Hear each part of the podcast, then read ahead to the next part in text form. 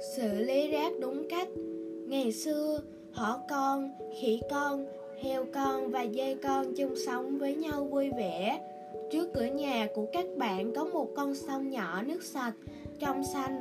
Các bạn ngày ngày nghịch nước, bắt cá, chơi đùa ở con sông. Cuộc sống đầy thích thú. Nhưng đôi lúc, thỏ con vứt rác trước cửa nhà mình xuống sông, khỉ con vứt quả chuối xuống dòng nước, heo con tắm táp dưới sông, dê con đại tiện xuống dòng sông. Cuối cùng, con sông trở nên ngày càng bẩn và rồi đến một ngày, nước sông đổi thành màu đen, bốc mùi hôi hối. Các bạn nhỏ không thể sống ở đây được nữa, các bạn đành phải tìm nhà mới. Những hành vi như các bạn ấy. Trong cuộc sống, chúng ta cũng không còn mới mẻ. Cuộc sống ngày càng giàu có, lượng rác thải ngày càng nhiều, cộng với những thói quen xấu của con người làm cho việc dọn dẹp và xử lý rác thải ngày càng khó khăn và chậm chạp.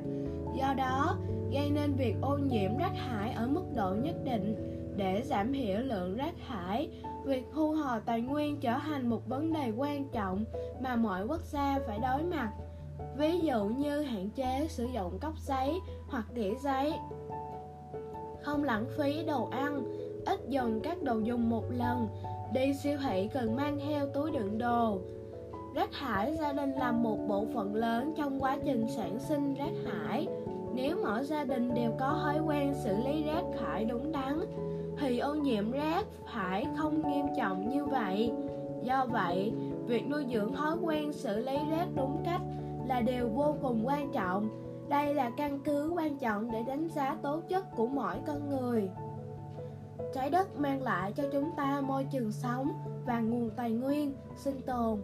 Nếu phá hoại chúng, môi trường sống của chúng ta sẽ bị hủy hoại bảo vệ môi trường chính là bảo vệ bản thân chúng ta. Chúng ta cần phải nuôi dưỡng thói quen tốt từ khi còn nhỏ, không vứt rác bừa bãi, không phá hoại cây cối, tiết kiệm tài nguyên quanh ta.